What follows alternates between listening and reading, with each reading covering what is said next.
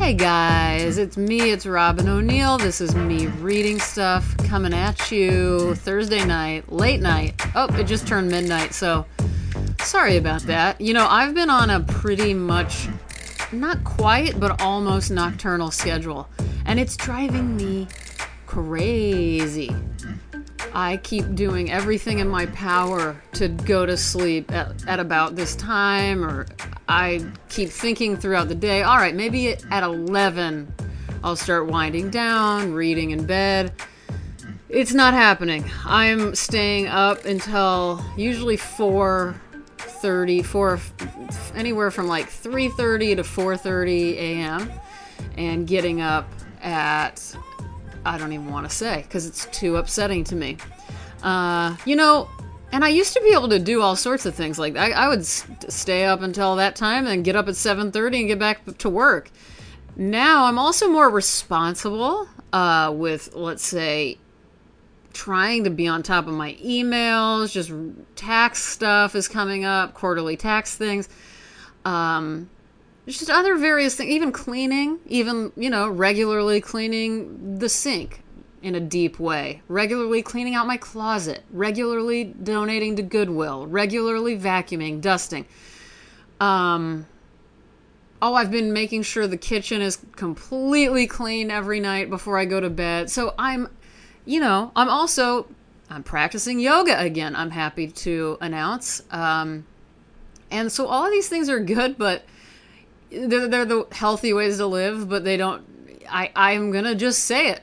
I become a worse artist when I do these things. Sorry, you can think what you will, but because I'm better when I'm like working and completely immersed and not thinking about anything else, but you can't do that forever and you can't do that and live a good life.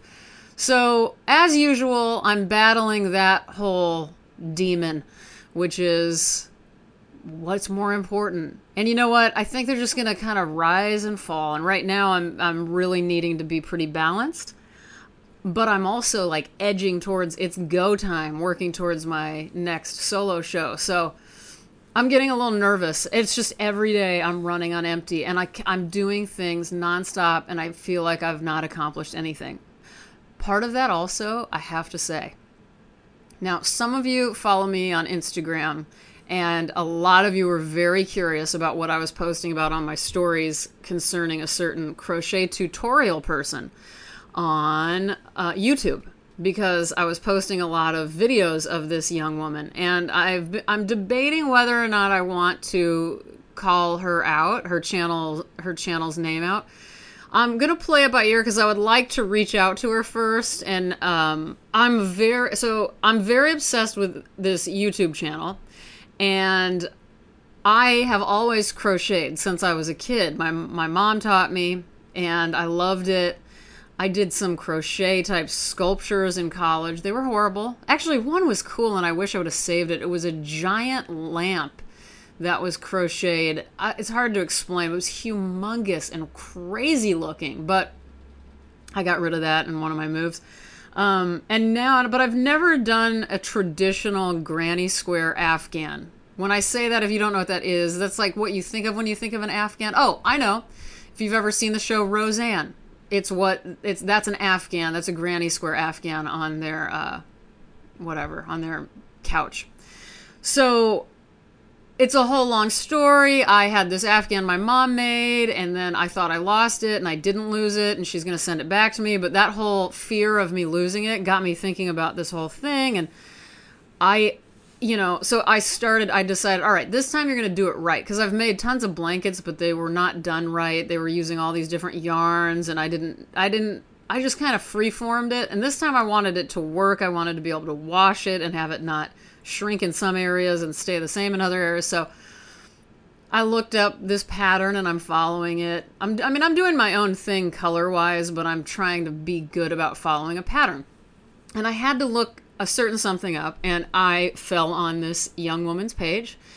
And she has quickly become my biggest obsession that I think I've ever had in my life, which is saying a lot because that's all I do is add on a new obsession like every I would say it's like every three to four we- weeks, there's something new that I'm kind of can't live without.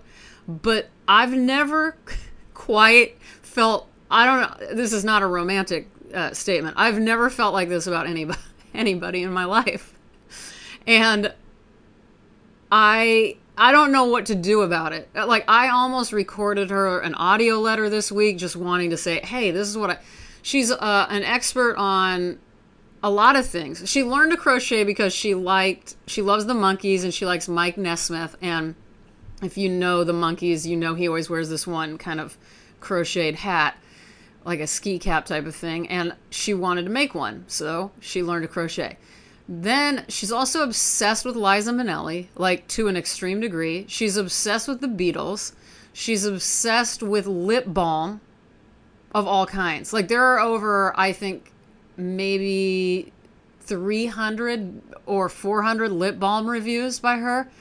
Um, and anyway, you get to see her kind of grow up because she's been doing this for 10 years. And, you know, very small amount of viewership. And anyway, so that's my new obsession. And then I've been crocheting. But the sad part about that, speaking of time and how I'm running out of time and how I'm obsessed with time and how I'm stressed out and exhausted well, crocheting isn't exactly a break from my normal detailed work I do with my right hand. Crocheting's the same thing, basically.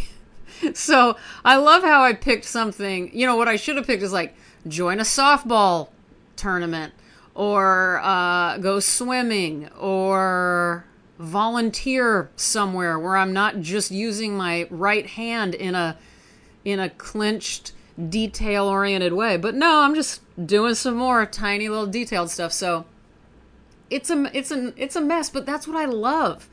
And this feels fun to have a hobby. I, I don't really do that. I get into modes of crocheting. You know, the last time I did this has been a long time ago, probably a decade ago.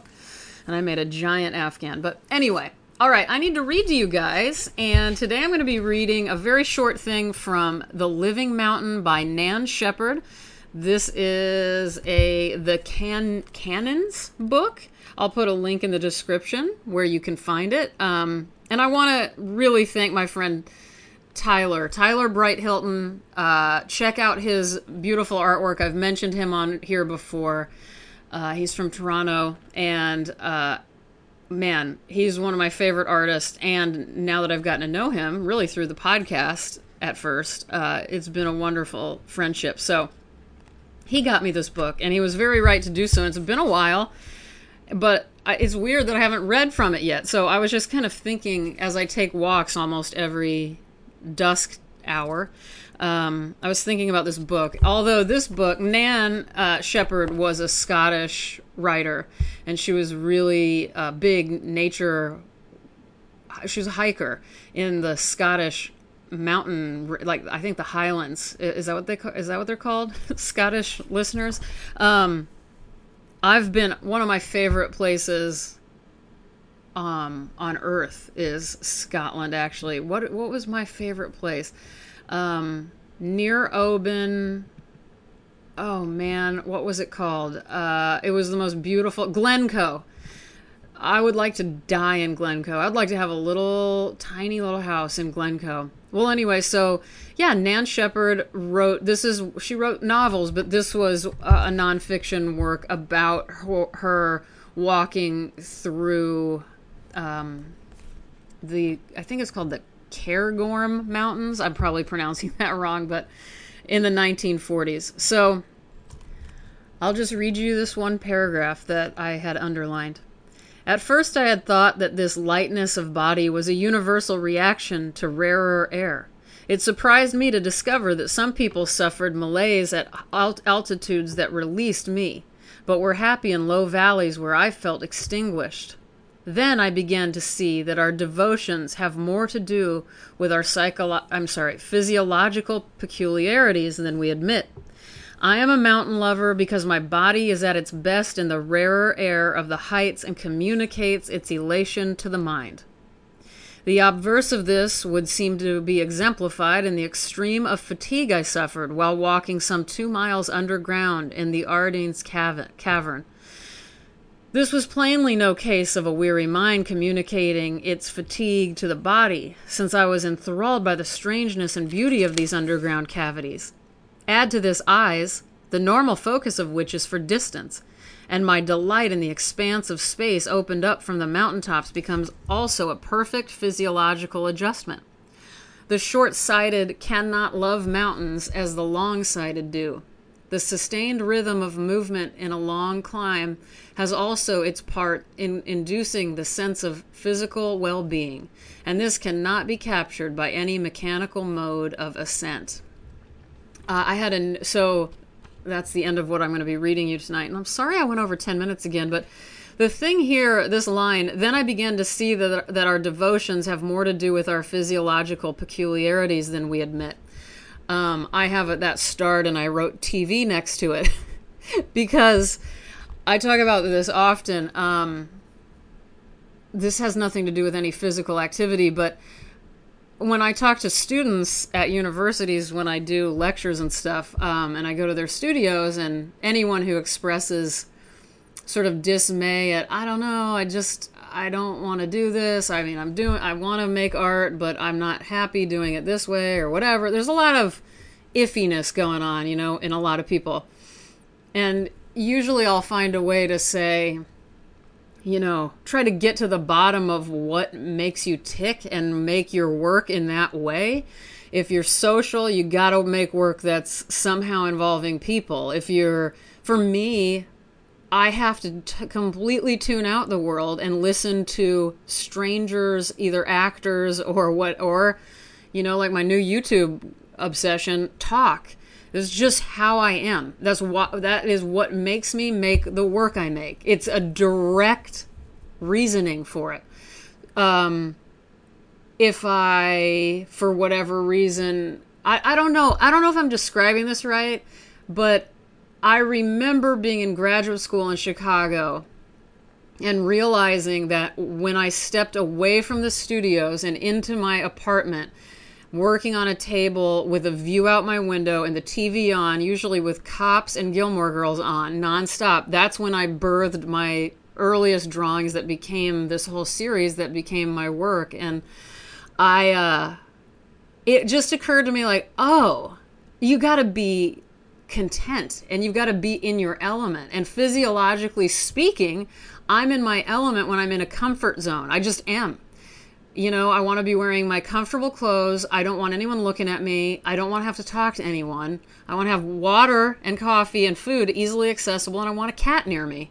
And I've had that ever since ever since those days in Chicago. So anyway, that's my stuff about that. I also could talk endlessly about this book. I really loved this book. Thank you Tyler again. Um, I could talk endlessly about what it means to walk and just not necessarily be in nature, but for me being outdoors, since I am a devoted walker, um, the intimacy with which I know my neighborhood at this point is kind of nuts. Like, there's this one thing I walk, this one office building I walk by every night, and I now, I have noticed this one desk. Some the person's already gone by the time I'm walking by, but there's one desk that I see for some reason I've noticed like every Tuesday and Thursday there's a long stem rose on this person's desk, but not on any other day. And it's just it's a quiet nobody's in there. I don't understand it, but I know that's happening on Tuesdays and Thursdays. um there's a whole lot of other things I could tell you like that, but I love walking and I love life. Just kidding. Do I? I do have in moments, man, I really love life, but for the most part, I'm just going, what the hell is going on? I'm always finding hu- every day I laugh. I've always told people that no matter how dark I get, I can't I laugh at stuff all day long. And not in a sarcastic way. I genuinely find a lot of things funny. All right. I first of all, this is the end. We've gotten to the end of this episode. I wanted to say excuse me, thank you, thank you to Wendy RC1. Okay, she got on Apple Podcasts and took the time to write a review of this podcast, and it made my day. Thank you, Wendy. First of all, I already love you, Wendy, because your name is Wendy. which is my favorite name in the world because my mom's name is Wendy. And did you know that your name, Wendy, didn't exist until Peter Pan was written? I love that fact about your name. That was a made up name, and it's a beautiful name. Uh, I also want to remind you, everybody in LA, this Sunday, September 2nd at 3 p.m., I will be giving a reading of my own writing at Pop Hop bookstore. I also, by the way, it appears I will have copies of my book, Robyn O'Neil 20 Years of Drawings, available for purchase, which has not happened yet in LA, so that's kind of exciting. And as always, you can check me out on Instagram and Twitter at R O B Y N underscore O N E I L. I want you guys to take it easy, be strong, be gentle with yourselves, drink a lot of water, go pet whatever your favorite animal is, read a book for an hour alone this weekend. Just shut, just get your phone out of your face. Read without looking anything up on your phone. Okay? Deal? All right, I'm going to do it too. I'm talking to myself here. All right, I love you guys. Thank you for listening, and thank you again, Wendy. Uh, thank you to anybody else who is going to be writing a review, and thank you for listening. Bye bye.